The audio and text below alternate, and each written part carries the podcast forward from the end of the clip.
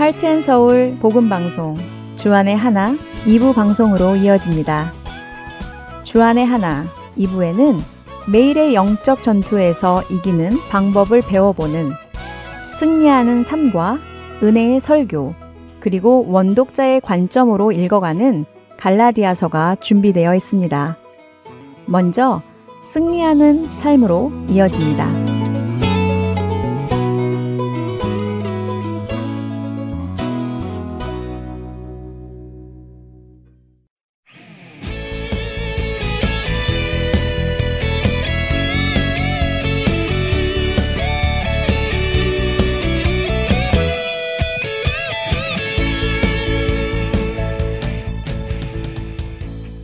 여러분 안녕하세요. 승리하는 삶 진행의 민경훈입니다.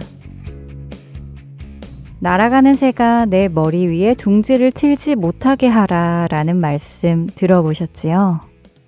새가 우리 머리 위로 날아다니는 것이야 막을 수는 없지만 그 새가 내 머리 위에 둥지를 틀도록 내버려 두어서는 안 된다는 것인데요. 이 말은 우리의 머릿속에 온갖 욕심과 탐욕적인 생각, 세상적인 생각, 죄를 짓고 싶은 생각들이 떠오를 수는 있지만 그런 생각들이 내 머릿속에 꽈리를 틀고 들어앉지 않도록 빨리 조치를 취하라는 말입니다. 죄에 대한 생각이 내 안에 들어올 때 그것을 서둘러 쫓아내지 않으면 그 틈으로 사탄은 우리를 공격하여 들어오기 때문이지요.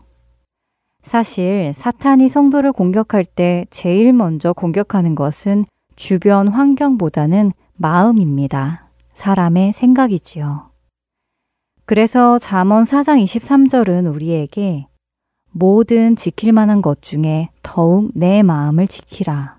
생명의 근원이 이에서 남이니라 라고 말씀하십니다.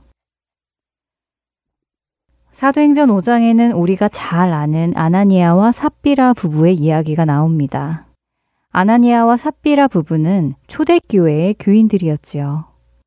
예수님께서 승천하신 후 성령님께서 임하셔서 세례를 베푸심으로 태어난 초대교회. 그 초대교회 성도들은 서로 한 마음과 한 뜻이 되어 모든 물건을 통용하고 자기 재물을 조금이라도 자기 것이라 하는 이가 없었다고 사도행전 4장 32절은 말씀하십니다.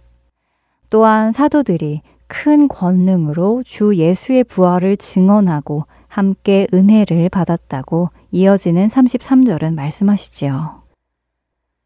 그렇게 은혜가 가득한 초대교회에서 밭과 집이 있는 사람들은 자신의 소유를 팔아 사도들 앞에 가지고 오고 사도들은 각 사람의 필요에 따라 그것을 나누어 주므로 초대교회는 아주 아름다운 모습을 보여주었습니다. 바로 이런 와중에 아나니아와 삽비라도 자신들의 소유를 팔아 사도들에게 가지고 나옵니다.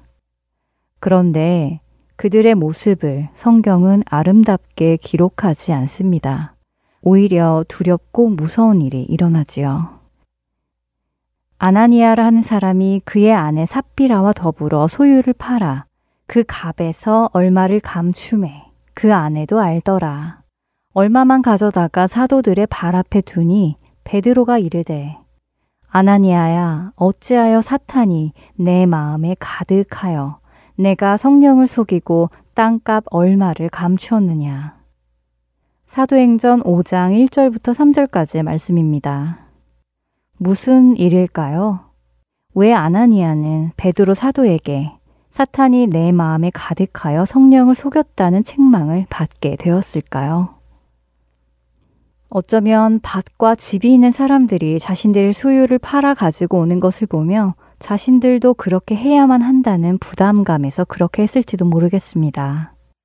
또 어쩌면 자신의 밭을 팔아 사도들의 발 앞에 둔 급으로 사람 요셉을 사도들이 위로의 아들이라는 의미로 바나바라고 부르는 것을 보고 자신도 그런 칭찬을 듣고 싶어서 그랬는지도 모르겠습니다. 그가 무슨 생각으로 자신의 소유를 팔았는지는 모르겠지만 그는 잘못된 동기를 가지고 자신의 소유를 팔아 그 값에서 얼마를 감추고는 사도들의 발 앞에 가지고 나왔습니다. 그리고 그의 그런 잘못된 동기를 행동으로 옮긴 아나니아에게 베드로는 사탄이 너의 마음에 가득하다 라고 책망한 것입니다. 아나니아는 처음부터 사탄이 마음에 가득하지 않았습니다. 왜냐하면 아나니아 역시 예수님을 믿고 성령의 세례를 받은 초기 교회 성도였기 때문입니다. 그러나 그가 남들이 하기 때문에 할 수 없이 해야 한다는 부담을 가졌던지 아니면 바나바처럼 칭찬을 받고 싶은 시기심을 가지게 되었든지 그의 머리에는 작은 죄의 생각이 둥지를 틀기 시작했습니다. 만일 그 작은 죄의 생각이 그의 머릿속에 둥지를 틀 때에 그가 재빨리 자신 안에 계시는 성령 하나님께 도움을 구하고 그 둥지를 헐어버렸다면 그의 안에 사탄이 가득하게 되는 일은 없었을 것입니다. 아나니아는 자신의 마음속에 들어온 그 작은 죄가 둥지를 틀도록 먹이를 주었습니다.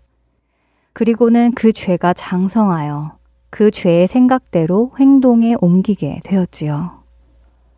사탄이 그의 마음에 가득하여 사탄의 성품대로, 사탄의 생각대로 그는 행동한 것입니다.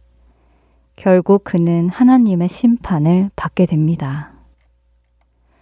그렇게 우리는 작은 죄의 조각이 내 마음에 들어올 때 그것을 내버려 두어서는 안 됩니다.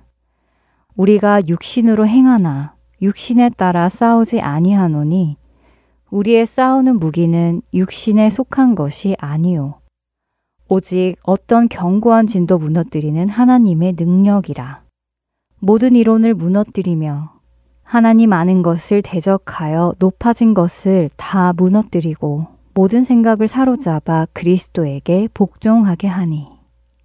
고린도후서 10장 3절에서 5절의 말씀입니다.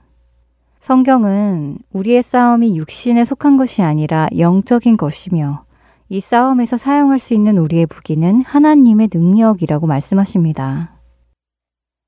그렇게 우리는 모든 생각을 사로잡아서 그리스도께 복종해야 이 무기를 사용할 수 있고 승리할 수 있는 것입니다.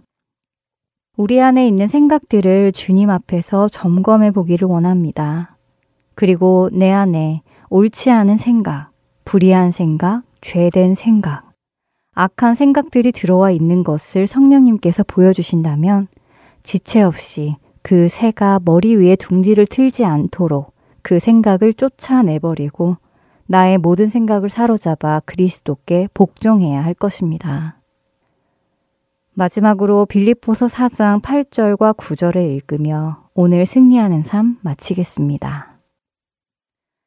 끝으로 형제들아 무엇에든지 참되며 무엇에든지 경건하며 무엇에든지 오르며 무엇에든지 정결하며 무엇에든지 사랑받을 만하며 무엇에든지 칭찬받을 만하며 무슨 덕이 있든지 무슨 기림이 있든지 이것들을 생각하라.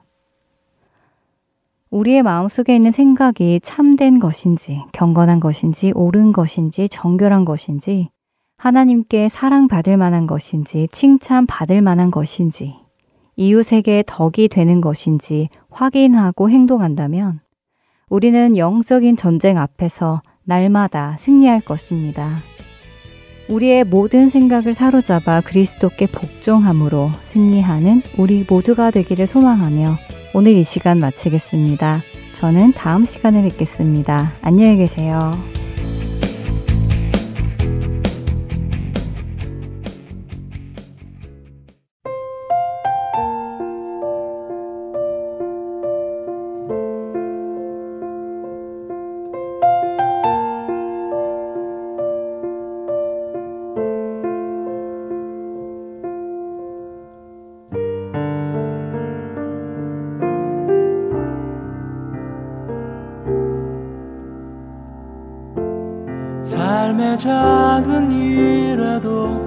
그 마음을 알기 원하네 그 길, 그 좁은 길로 가기 원해. 나의 자금을 알고 그분의 크심을 알며 소망 그그 깊은 길로 가기 원하네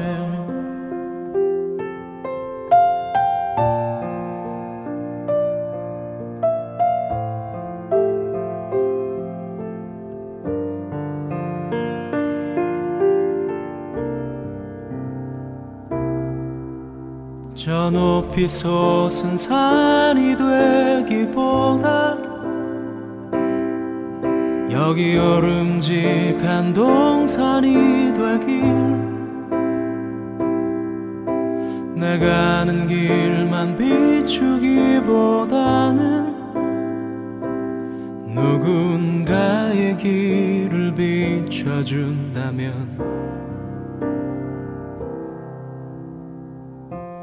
내가 노래하듯이 또 내가 얘기하듯이 살길. 난 그렇게 죽기 원하네. 삶의 한 절이라도 그분을 담기 원하는 사랑. 그 높은 길로 가기 원하네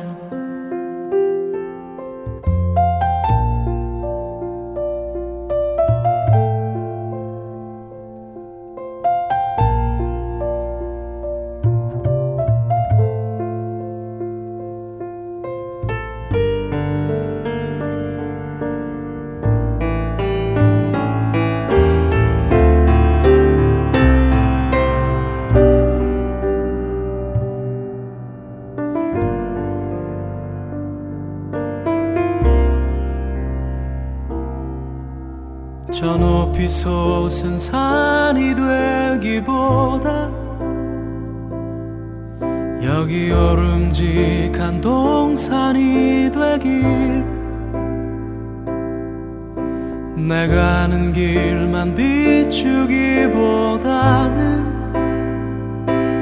누군가의 길을 비춰준다면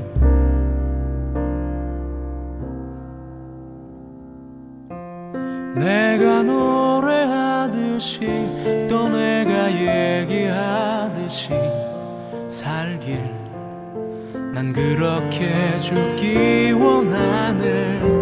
삶의 한 절이라도 그분을 담기 원하네. 사랑 그 좁은 길로 가기 원하네.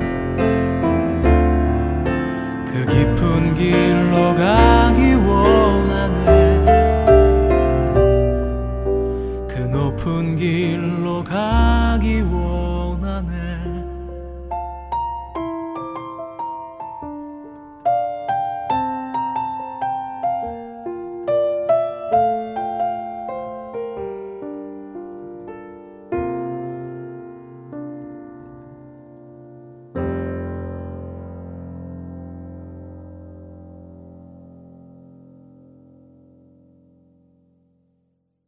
은혜의 설교 말씀으로 이어드립니다.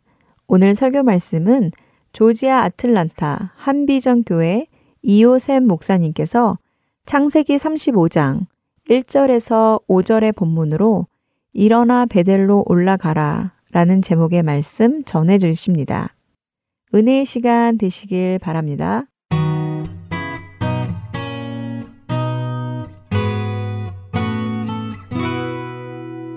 어느 스포츠 야구 잡지에 재밌는 에피소드가 소개된 적이 있었습니다.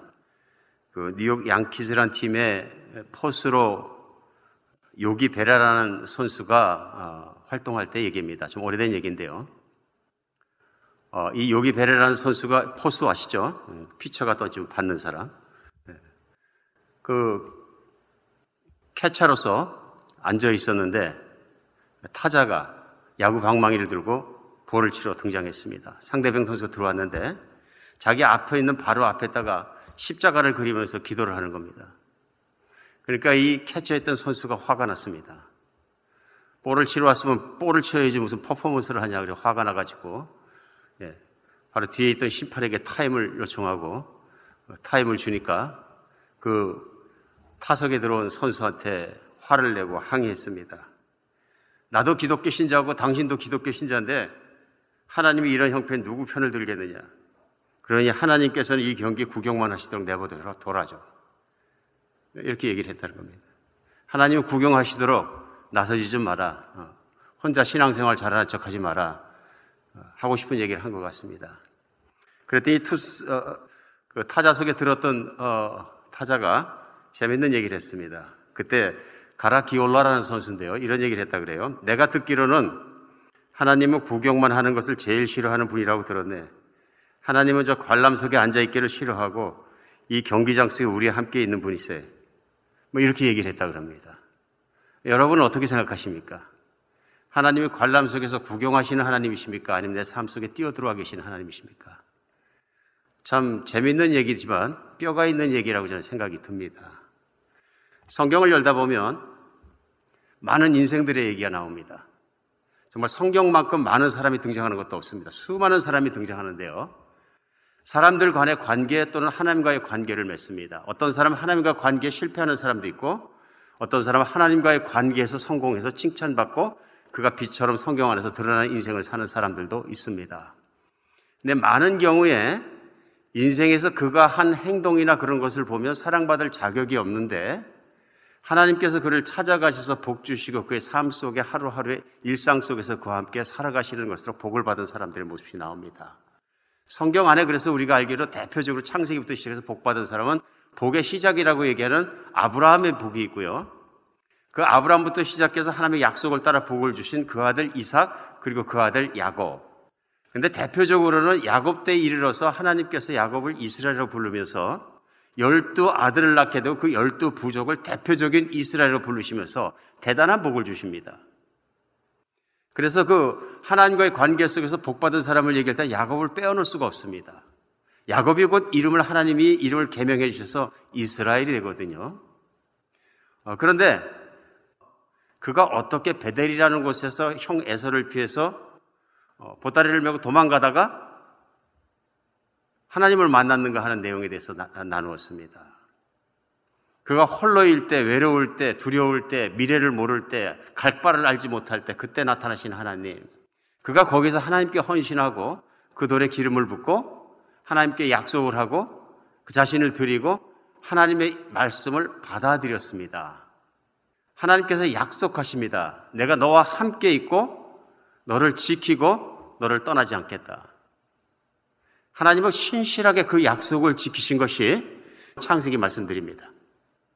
그가 얼마나 세상 한복판에 고상했는가 하는 내용들이 다 나옵니다. 외삼촌 라반의 집에 가서 20년을 살았는데 그 20년 동안 외삼촌이 10번을 품삯을 변경시켰다. 그럽니다. 좋게 변경시킨 게 아니라 나쁘게 변경, 약속을 지키지 않은 것이죠. 그래서 약속을 지키지 않은 사람, 성경에 등장했는 사기꾼의 대표적인 사람을 그의 외삼촌이었던 라반을 얘기합니다. 그래서 그를 그토록 속였음에도 불구하고 하나님이 그와 함께 일상 중에 함께 계셔서 양치는 중에 함께 해주셔서 그의 삶이 부유하게 하시고 끝내는 바로 라반 삼촌의 집에서부터 탈출하게 하십니다. 그리고 위기가 닥칩니다. 라반 삼촌으로 말미암아 죽을 뻔한 위기가 닥칩니다. 라반이 그가 도망간 것을 알고 죽이려고 군사를 데리고 쫓아옵니다. 그때 또 하나님이 보호해 주셔서 구사 일생으로 살아납니다. 그리고 뿐만 아니라 화해하게 하십니다. 하나님이. 하나님만이 하시는 일이죠. 그래서 가나안 땅으로 돌아와서 또 다른 위기에 닥칩니다. 그것이 뭐냐면 20년 전에 그를 피해 도망갔던 형 에서가 군사 400명을 데리고 또 쫓아오는 것입니다. 위기 다음에 위기, 위기 다음에 또 위기입니다. 이제는. 매번 위기는 뭐냐면 죽느냐 사느냐입니다. 우리가 말은 쉽게 하는데 죽느냐 사느냐 하는 위기를 한 번만 지내고 나도 아마 이가 들떠서 이가 다 빠질 것입니다. 너무너무 긴장하니까요. 그런데 에서 형과의 관계도 하나님께서 굉장한 은혜를 에서를 만나기 전에 그에게 끼쳐주시고 담대함을 주십니다. 제가 보기에는 살고 죽는 문제까지 넘어설 수 있는 만큼 은혜를 받았던 것 같습니다. 하나님은 모든 걸 하실 수 있다 하는 믿음의 배짱도 생기고, 그리고 자기 자신도 겸손해졌습니다. 에서형 앞에 나가면서 일곱 번을 땅에 머리를 대고 절을 하면서 말이 아닌 행동으로 그 형 앞에 울면서 회개하는 모습을 보입니다. 그 형이 오랜만에 만난 동생을 내려와서 끌어안고 형제가 화해하는 극적인 장면이 성경에 나옵니다. 감동적인 장면입니다. 하나님이 원하시는 엔딩입니다. 해피 엔딩. 그리고 그가 야곱이 가족들을 이끌고 숙곳에 장막을 짓고 삽니다. 그러다가 세겜 성읍이라는 곳에 옮겨가서 거기에 땅을 삽니다. 성읍 바로 앞에 땅을 살고 거기에 거주를 하게 됩니다. 얼마나 몇 년을 살았는지 10년, 20년, 30년을 살았는지 성경은 기간에 대해서는 침묵하십니다. 근데 상당히 살았던 것 같습니다. 그러니까 거기서 땅을 샀다는 얘기는 땅을 그 성의 추장으로부터 샀다 하는 내용은 정착했다는 얘기입니다. 그 정착한 이야기, 내용은 분명한 것 같습니다. 세겜 성읍이 살기에 발전하고 좋아 보였다는 것입니다. 마치 예전에 롯이라는 아브라함의 조카가 소돔과 고모라가 보기 좋아서 그 성읍에 들어가서 살았던 것처럼 이제 야곱도 그가 보기에 참 좋아 보이니까 가나안 족속 등의 일부죠. 그 히위 족속이 사는 그 땅의 성읍 세겜이라는 성읍이 너무 좋아 보여서 거기에다가 땅을 사서 집을 장막을 치고 거기 살았다 하는 것입니다. 아마 그 기간에 자녀들이 다 컸던 것 같습니다. 그들의 삶이 성읍에 사는 다른 족속들의 삶들과 밀접하게 섞여 있었다는 것을 알 수 있습니다. 교제와 교통과 모든 것이 매일 일상 중에 왔다 갔다 했고 삶 속에 이웃이 되었다 하는 얘기입니다. 아마도 몇 년인지 모르지만 세월이 흘러가면서 그들의 신앙도 강해지기보다는 약해졌던 것 같습니다. 그리고 그들의 우상들도 좀 들어와 있었던 것이 분명합니다. 어느 날 디나가 성읍으로 갔다가 그 성읍의 추장인 세겜에게 강간을 당하는 사건이 일어납니다. 이 사건으로 말미암아 형제간들이 분노하게 되고 시몬과 레이가 칼을 차고 들어가서 성읍에 있는 사람들을 남자들을 하나하나 다 몰살시켰습니다. 물론 그 중간에 참 하지 못할 얘기들이 많습니다. 하나님의 할례를 뭐 이용을 해가지고 할례 받으면 같이 통혼하겠다 막 거짓말 해가지고 할례 받고 아파서 누워 있는데 밤에 들어갔겠죠. 제가 보기에는 시커먼 밤에 전기불도 없는 세상에 칼 차고 들어가서 한 명씩 찔러 죽이고 피바다를 만들었다는 얘기입니다. 잔인하게 온 성읍의 남자들을 다 죽이고 약탈하고 아이들과 여자들을 포로로 다 잡아왔습니다. 성읍이 몇 명 살았는지 모릅니다. 과거 성읍의 추측으로 봐서 조그만 성읍이면 천명 2천 명이면 큰 성읍입니다. 남자들 수백 명을 죽였지 않았을까 싶습니다. 큰 사건이 일어난 것입니다. 아들들은 젊으니까 원수 갚았으니까 됐다, 정의가 구현됐다, 씩씩거리고 돌아왔겠죠. 그런데 야곱이, 야곱이 그들을 질책하고 탄식합니다. 뭐라고 얘기하냐면요. 너희가 내게 화를 끼쳐 나려고 이 땅의 주민 곧 가나안 족속과 브리스 족 속에게 악취를 내게 하였도다. 악취를 내게 했다. 그들의 행위가 악행이다 이렇게 얘기하는 겁니다. 그러면서 나는 수가 적은즉 그들이 모여 나를 치고 나를 죽이리니 그러면 나와 내 집이 멸망하리라.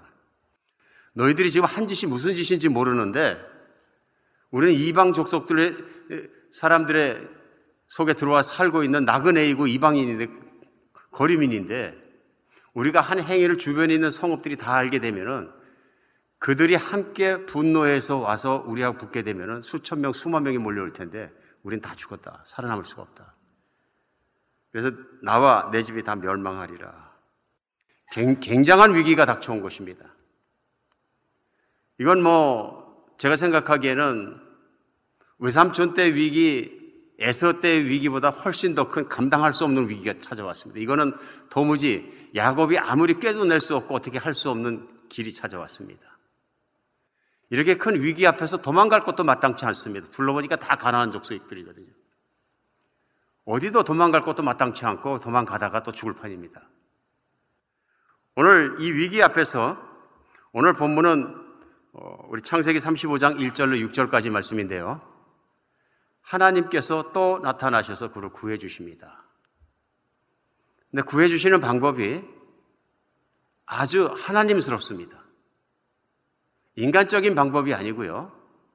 전적으로 영적인 방법을 통해서 야곱을 구원해 주십니다.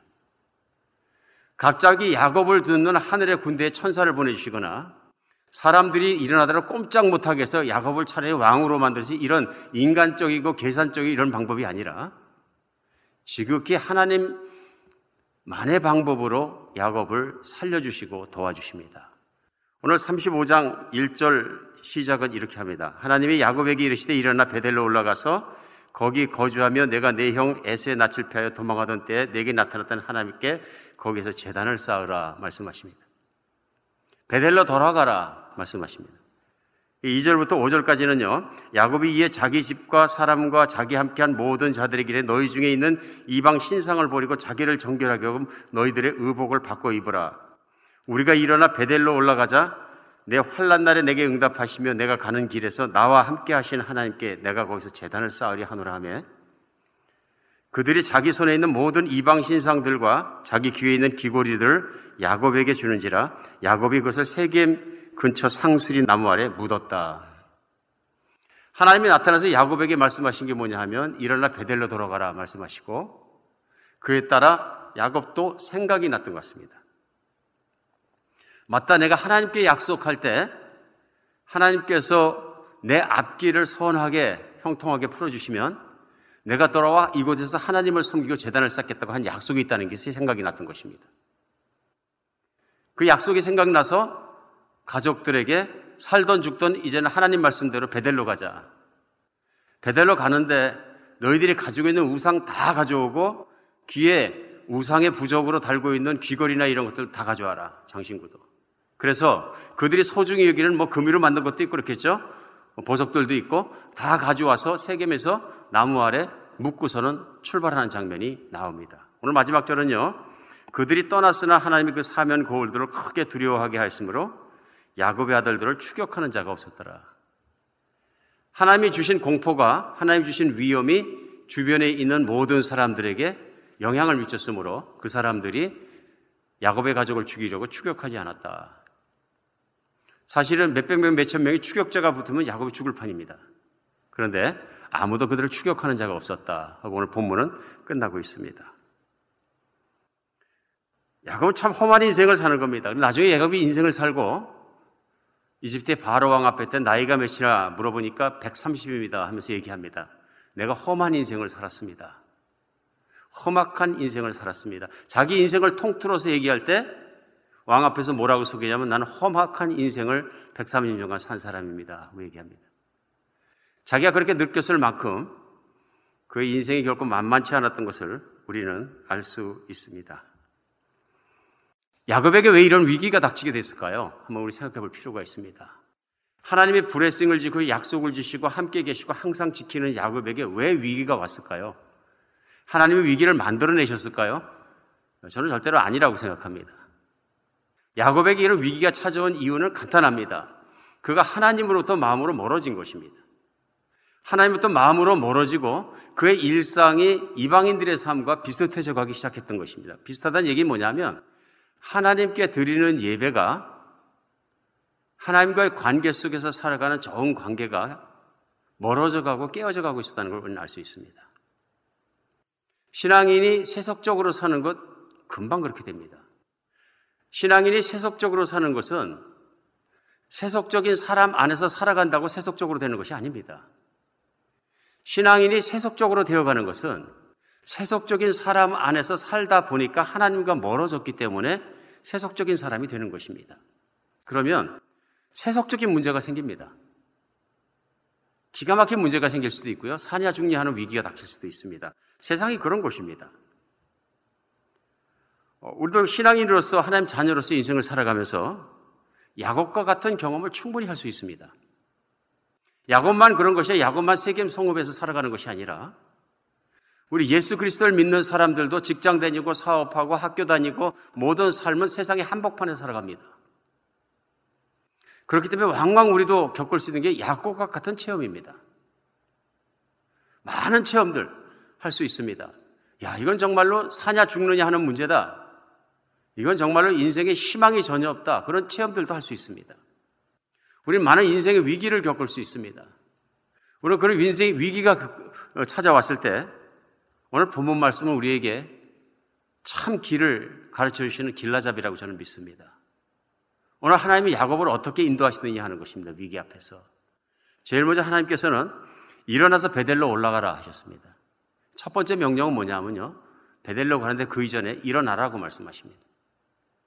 일어나라. 그 얘기는 뭐냐면 사건이 터지고 나니까 몇 날 며칠이 지나갔는지 모르지만 어떻게 할 줄을 모르니까 당황한 마음에 야곱이 그 자리에 앉아 있었던 것입니다. 하나님의 첫 번째 명령은 일어나라입니다.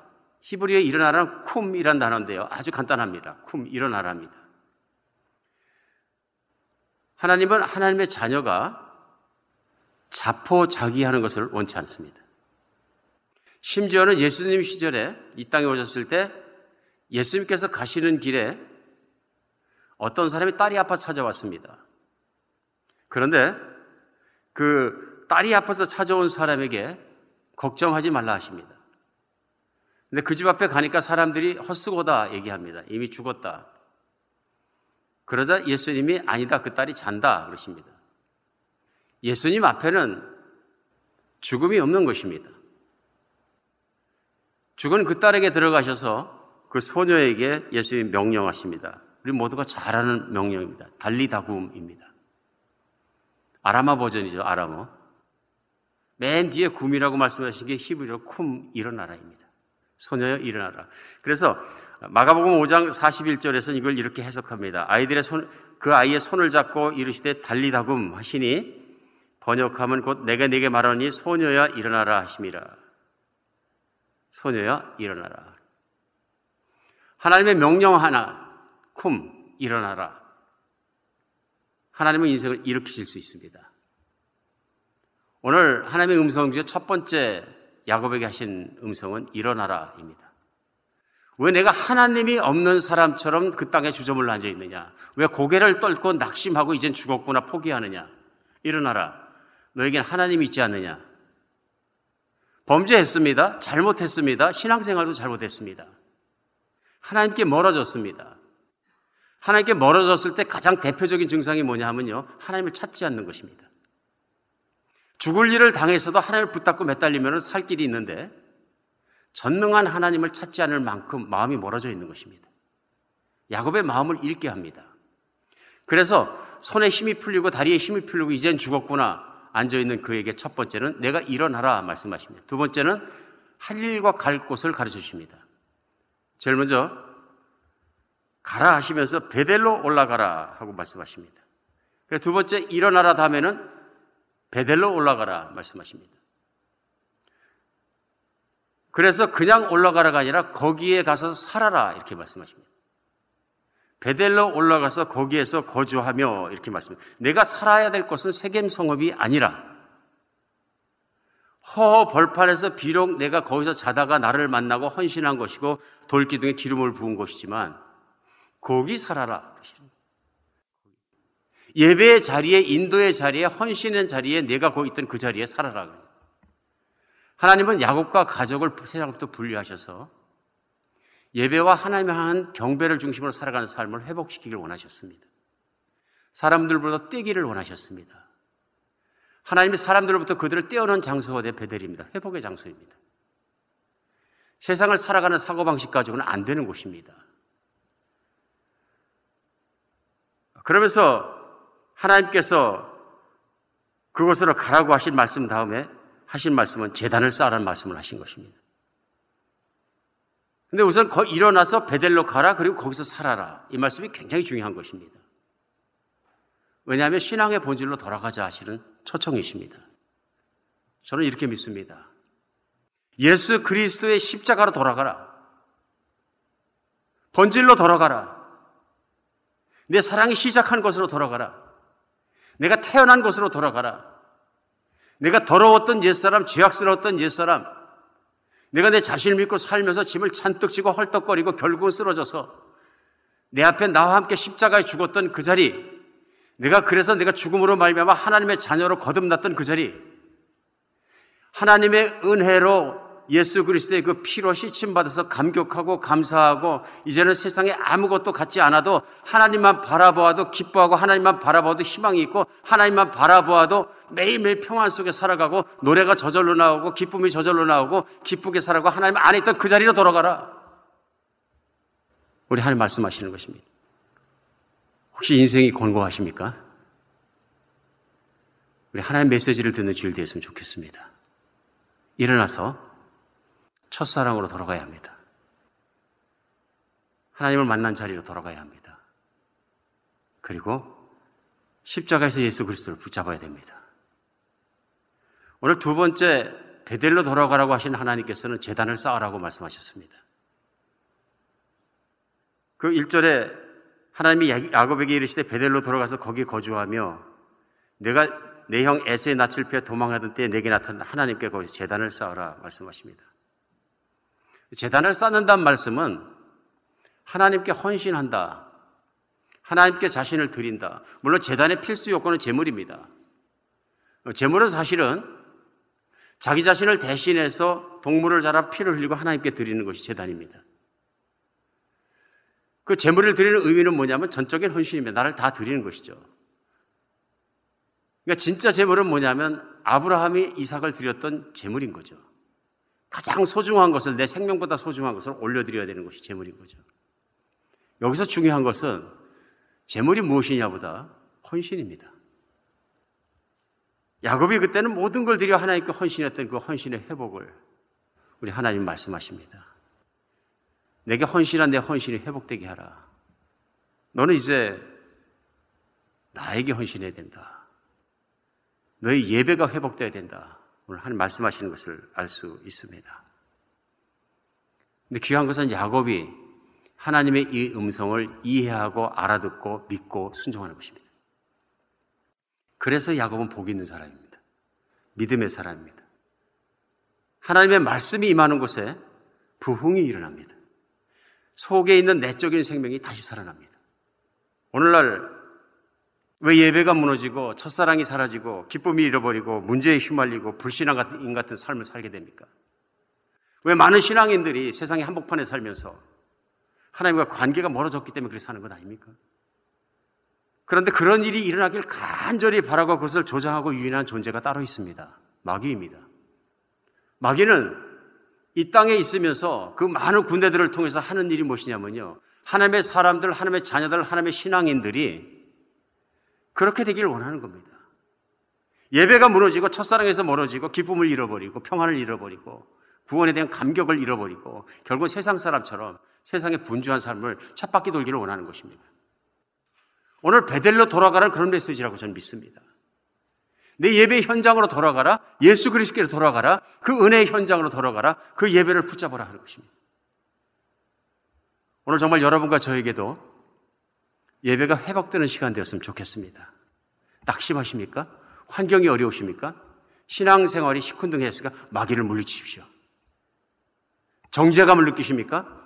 하나님 왠지 나를 사랑하지 않는 것 같습니까? 이상하게 신앙생활은 열심히 하려고 그러는데도 조의가 없습니까? 기쁨이 없어져 버렸습니까? 답답합니까?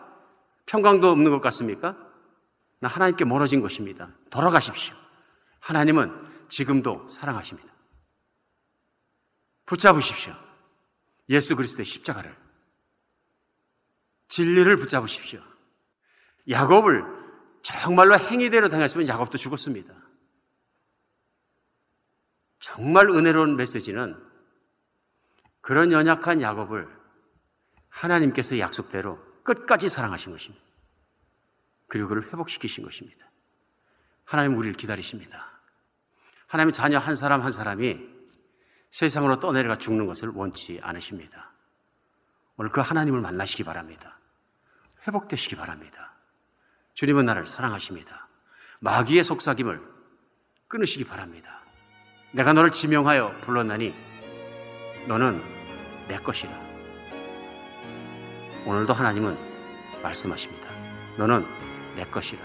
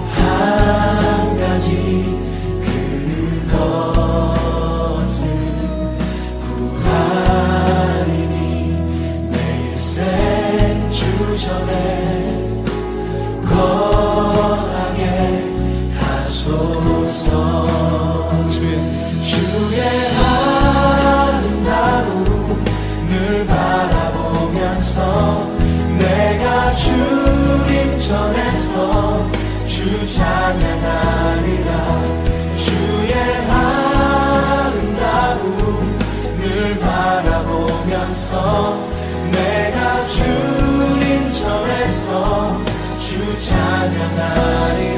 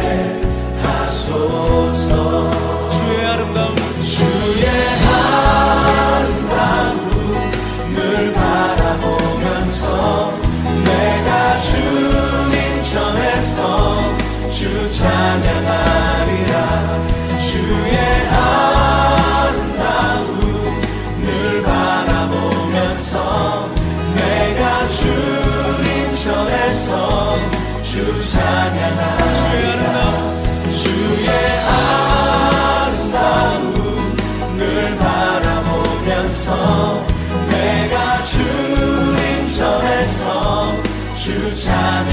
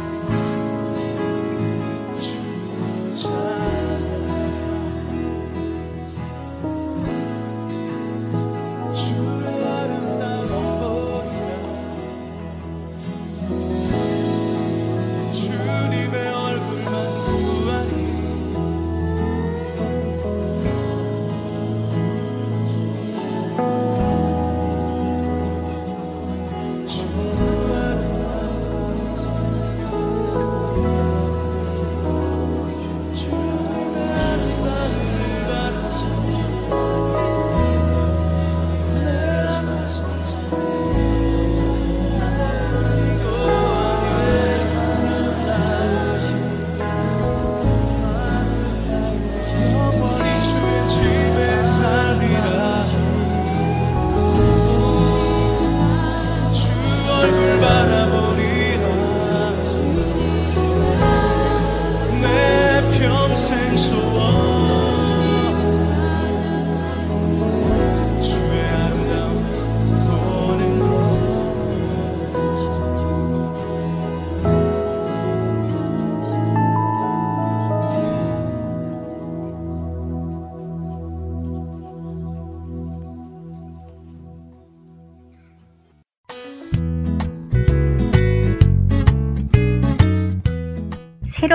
방송들도 반갑지만 이전에 들었던 방송을 다시 듣고 싶을 때 있으시지요? 혹은 다른 사람에게 그 방송만 전해주고 싶을 때도 있으시지요? 저희 할트앤서울 복음방송에서는 그 방송만 모아서 따로 mp3 cd로 제작해 놓았습니다. 방송 모음 mp3 cd가 필요하신 분은 사무실로 연락 주시기 바랍니다. 사무실 전화번호 602-866-8999나 카톡으로 문의 주시기 바랍니다. 감사합니다.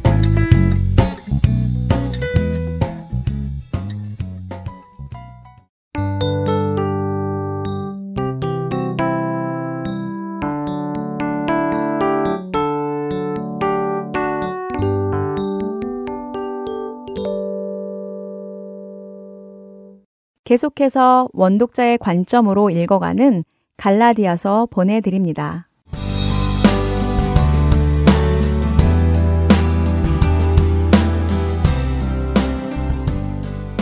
하렌 서울 복음방송 청취자 여러분 안녕하세요. 원 독자의 관점으로 읽어가는 갈라디아서 성격 공부의 최순환 목사입니다.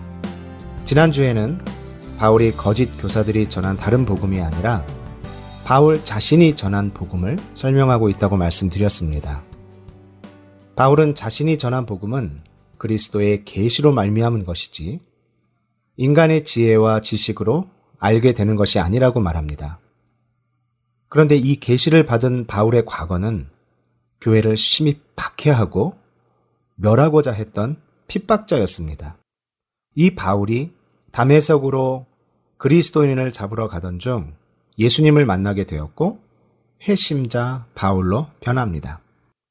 그리고 바울은 이 회심의 사건을 단순히 그날 일어난 우연한 사건이 아니라 하나님이 어머니의 태로부터 바울을 이방인의 사도로 택정하셨고 자신은 하나님의 은혜로 부르심을 받았다고 이야기합니다. 즉 하나님은 이방인들에게 복음을 전하기 위해서 누구보다도 사도될 자격이 없는 자신을 불러 그 속에 그리스도를 계시하시고 사도의 직분을 맡기셨고 이것은 전적으로 하나님의 은혜로 된 것임을 바울이 말하고 있다고 말씀드렸습니다. 그럼 오늘은 바울이 예수님을 만난 이후의 행적에 대해 무엇을 말하고 있는지 살펴보도록 하겠습니다. 갈라디아서 1장 16절과 17절을 읽겠습니다. 그의 아들을 이방에 전하기 위하여 그를 내 속에 나타내시기를 기뻐하셨을 때에 내가 곧 혈육과 의논하지 아니하고 또 나보다 먼저 사도된 자들을 만나려고 예루살렘으로 가지 아니하고 아라비아로 갔다가 다시 담에색으로 돌아갔노라. 그리스도인들을 잡으러 담에색으로 가는 길에서 예수님을 만난 바울은 이후 혈육과 의논하지 않고 또 먼저 사도된 자들을 만나려고 예루살렘으로 가지 않고 아라비아로 갔다가 일정한 시간이 지난 후에 다시 담에색으로 돌아갔다고 합니다. 이 아라비아가 어디인지에 대해 여러 학자들의 다양한 의견들이 있습니다. 그리고 바울이 왜 예루살렘으로 가지 않고 아라비아로 갔는지에 대해서도 학자들마다 여러 다른 의견들이 있습니다. 그렇지만 이 아라비아가 어디인지 또는 왜 바울이 아라비아에 갔는지는 별로 중요하지 않은 것 같습니다. 만약 중요했다면 바울이 직접 말했을 것입니다. 바울이 여기서 말하지 않았다는 것은 그렇게 중요하지는 않았다는 것입니다. 여기서 중요한 것은 바울은 자신이 담메색으로 가는 길에서 예수님을 만났다는 것을 사도들에게 증명할 필요가 없었고 사도들을 만나서 도대체 이 예수님이 어떤 분이신지 물을 필요가 없었다는 것입니다. 왜냐하면 우리가 지난 시간에 살펴본 것과 같이 하나님이 그리스도를 바울 속에 계시하셨기 때문입니다. 그래서 바울은 자신이 사도된 것이나 자신이 전한 복음은 사람의 뜻에 따라 된 것도 아니고 사람에게서 받은 것도 아니고 사람에게 배운 것도 아니라고 선포할 수 있었던 것입니다. 다만 바울은 예루살렘에 있는 제자들과 서로 교제를 하기 위해 잠시 예루살렘을 방문했었다는 것을 설명합니다. 갈라디아서 1장 18절부터 20절까지 읽겠습니다. 그 후 3년 만에 내가 개발을 방문하려고 예루살렘에 올라가서 그와 함께 15일을 머무는 동안 주의 형제 야고보 외에 다른 사도들을 보지 못하였노라. 보라, 내가 너희에게 쓰는 것은 하나님 앞에서 거짓말이 아니로다. 바울이 여기서 말하는 3년의 시기에 대해서도 학자들의 의견이 조금 나누어져 있습니다. 어떤 학자들은 바울이 회심한 지 3년이라고 하고 어떤 학자는 바울이 아라비아에서 다메색으로 돌아온 지 3년이라고 합니다. 또 바울이 게바, 곧 베드로를 방문하기 위해서 예루살렘에 올라가서 15일을 함께 있었다고 하는데 이 시기가 언제인지에 대해서도 학자들마다 의견이 나누어지기도 합니다. 그리고 이에 대해서 다른 서신서에서나 사도행전에서 구체적인 언급이 없기 때문에 이때가 언제인지 정확하게 아는 것은 좀 어려움이 있습니다. 다만 바울이 담에색 도상에서 예수님을 만나 회심한 사건과 이후 바울의 행적에 대해서는 사도행전 9장과 11장에 나와 있어서 바울의 행적에 대해 어느 정도 이해는 할 수 있습니다. 사도행전과 갈라디아서 말씀을 비교하며 바울의 회심 이후 행적에 대해 한번 살펴보겠습니다. 여기서 말씀드리는 바울의 회심 이후의 행적은 성경 말씀과 함께 여러 학자들의 의견을 참고해서 제 개인적으로 추론한 내용입니다. 이 부분에 대해서는 학자들마다 조금씩 의견이 다르다는 것을 미리 말씀드립니다. 하지만 계속 반복해서 말씀드리지만 바울의 회심 이후 행적에 대해서 학자들마다 의견이 조금 다르다고 해도 전체적으로 갈라디아서 말씀을 해석하는 데는 전혀 문제가 없습니다. 다만 청취자 여러분들이 사도행전과 갈라디아서 말씀을 비교하시면서 바울의 회심 이후 행적에 대해 나름대로 윤곽을 가지시는데 도움이 되시라고 오늘 말씀드립니다. 우선 사도행전 9장 1절부터 21절까지의 내용을 간단히 요약해 드리고 계속해서 사도행전 9장 19절부터 22절 말씀을 읽겠습니다. 사도행전 9장 1절부터 21절까지의 내용은 바울이 담에색으로 그리스도인을 잡으러 가던 중 갑자기 하늘로부터 큰 빛이 바울을 둘러 비치었고 그 가운데서 예수님의 음성을 듣고 예수님을 만났던 바울은 그 빛의 광채로 볼 수 없게 되었고 다메섹에 있는 그리스도의 제자 아나니아가 안수하자 다시 보게 됩니다. 그리고 사도행전 9장 19절부터 22절입니다. 음식을 먹음에 강건하여지니라. 사울이 다메섹에 있는 제자들과 함께 며칠 있을새 즉시로 각 회당에서 예수가 하나님의 아들이심을 전파하니 듣는 사람이 다 놀라 말하되 이 사람이 예루살렘에서 이 이름을 부르는 사람을 멸하려던 자가 아니냐. 여기 온 것도 그들을 결박하여 대제사장들에게 끌어가고자 함이 아니냐 하더라. 사울은 힘을 더 얻어 예수를 그리스도라 증언하여 다메섹에 사는 유대인들을 당혹하게 하니라. 사울은 바울이 자신의 이름을 바울이라고 바꾸기 전까지 바울의 이름이었습니다. 사울이었던 바울은 예수님을 만난 이후 다메섹에서 며칠 있으면서 자신이 만난 예수님을 전파합니다. 핍박자였던 바울이 회심자로 그리고 회심자에 머무는 것이 아니라 전도자로 바뀌었습니다. 이렇게 바울이 예수님이 그리스도라고 증언하자 다메섹에 사는 유대인들이 당혹하게 되었다고 사도행전 9장 22절에서 말합니다. 그리고 23절에서 여러 날이 지남에 유대인들이 사울 죽이기를 공모하더니 그 계교가 사울에게 알려지니라. 그들이 그를 죽이려고 밤낮으로 성문까지 지키거늘 그의 제자들이 밤에 사울을 광주리에 담아 성벽에서 달아 내리니라. 여기 사도행전 9장 23절에 나오는 여러 날에 대해 어떤 학자들은 여기 기록된 이 여러 날이 바로 바울이 갈라디아서 1장 17절에서 언급한 아라비아에 간 기간이라고 주장하기도 합니다. 즉, 사도행전 9장 22절과 23절 사이에 바울이 아라비아에 간 2, 3년의 시간이 들어 있다는 것입니다. 물론 또 다른 학자들은 바울이 아라비아에 간 기간을 여러 날로 짧게 표현한 것은 좀 문제가 있다는 반론을 펼치기도 합니다.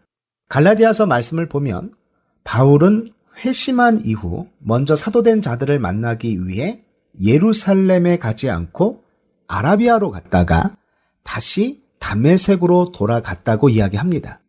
그래서 사도행전 9장 22절과 23절 사이에 있는 여러 날이든지 아니면 광주리를 타고 성벽에서 내려온 25절과 바울이 예루살렘에 간 장면이 나오는 26절 사이든지 둘 중 한 군데에서는 아마도 바울이 아라비아에 갔을 것이라고 추측할 수 있습니다. 사도행전 9장 26절부터 계속 읽겠습니다.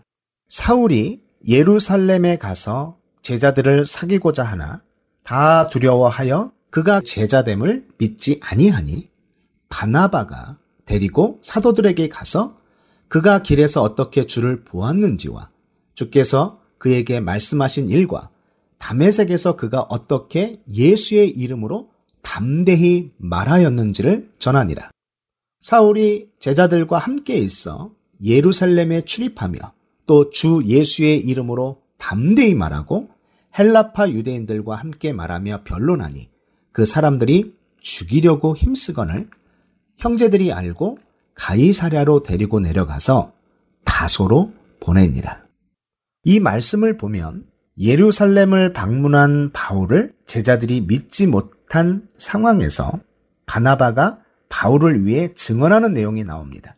그리고 제자들과 잠시 함께 있지만 유대인들이 사울을 죽이려고 하자 바울을 가이사랴로 데리고 내려가서 다소로 보냈다고 말씀하십니다. 이번에는 갈라디아서 1장 21절을 보겠습니다. 그 후에 내가 수리아와 길리기아 지방에 이르렀으나 사도행전 9장 30절에 나오는 다소는 바울의 고향인데 이 다소는 행정구역상 갈라디아서 1장 21절에 나오는 길리기아 지역에 들어 있습니다. 그래서 사도행전 9장 30절과 갈라디아서 1장 21절을 같은 시기로 볼 수 있습니다. 한 부분을 더 살펴보면 사도행전에서 다시 바울이 등장하는 것이 사도행전 11장인데 스테반의 순교 이후 예루살렘에 있는 교회에 큰 박해가 있어 사도 외에는 많은 그리스도인들이 유대와 사마리아 모든 땅에 흩어진다고 나옵니다. 그 흩어진 사람들이 안디옥에 이르러 유대인과 헬라인에게 예수님을 전파하자 수많은 사람들이 예수님을 믿게 됩니다. 그러자 예루살렘 교회에서 이 소문을 듣고 안디옥 교회로 바나바를 파송하고 바나바는 함께 동역할 사람으로 바울을 찾아 다소로 갑니다. 사도행전 11장 25절 26절입니다. 바나바가 사울을 찾으러 다소에 가서 만남에 안디옥에 데리고 와서 둘이 교회에 1년간 모여 있어 큰 무리를 가르쳤고 제자들이 안디옥에서 비로소 그리스도인이라 일컬음을 받게 되었더라. 이것이 바로 이방에 세워진 첫 이방인 교회, 안디옥 교회입니다. 그리고 이 안디옥은 행정구역상 갈라디아서 1장 21절에 나오는 수리아 지역에 속해 있습니다. 그래서 사도행전 9장 26절과 갈라디아서 1장 21절을 바울이 회심 후 예루살렘에 갔던 같은 시기로 보고 있는 것입니다.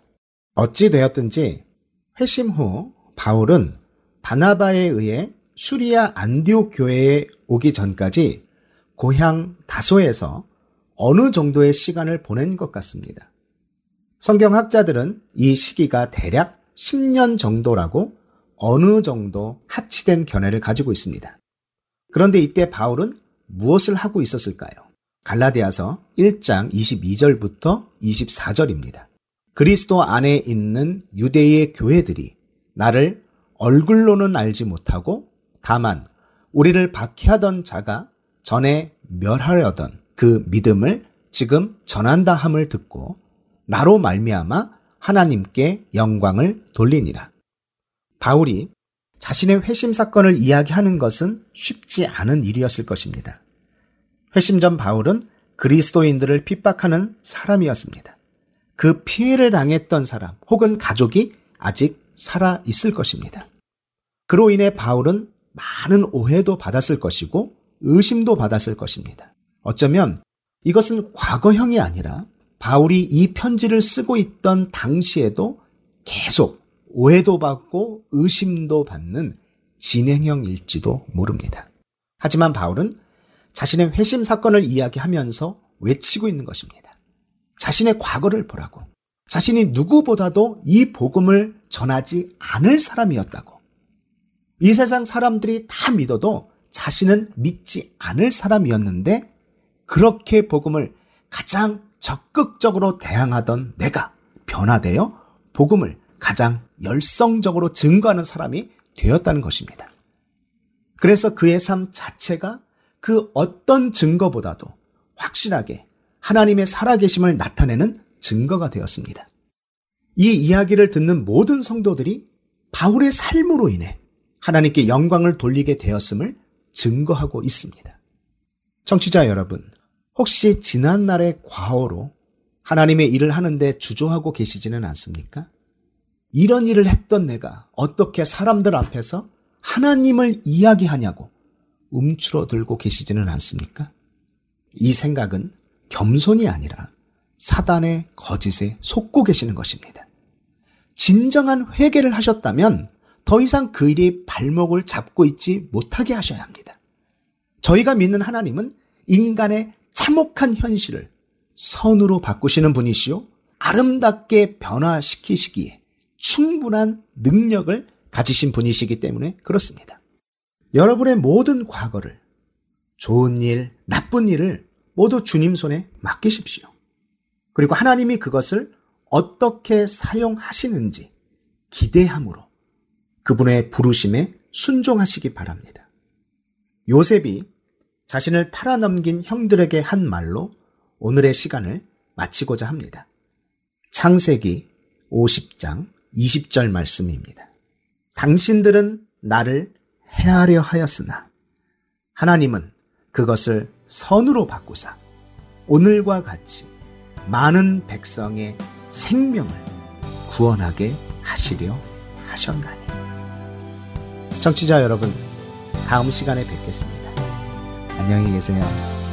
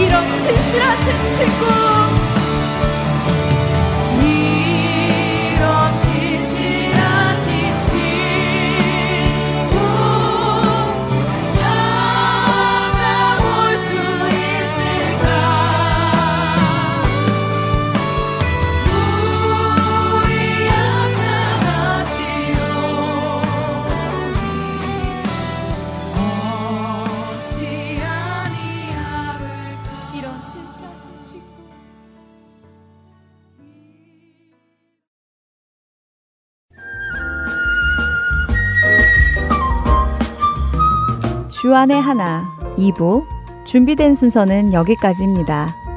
함께 해주신 여러분께 감사드립니다. 다음 시간에 뵙겠습니다. 안녕히 계십시오.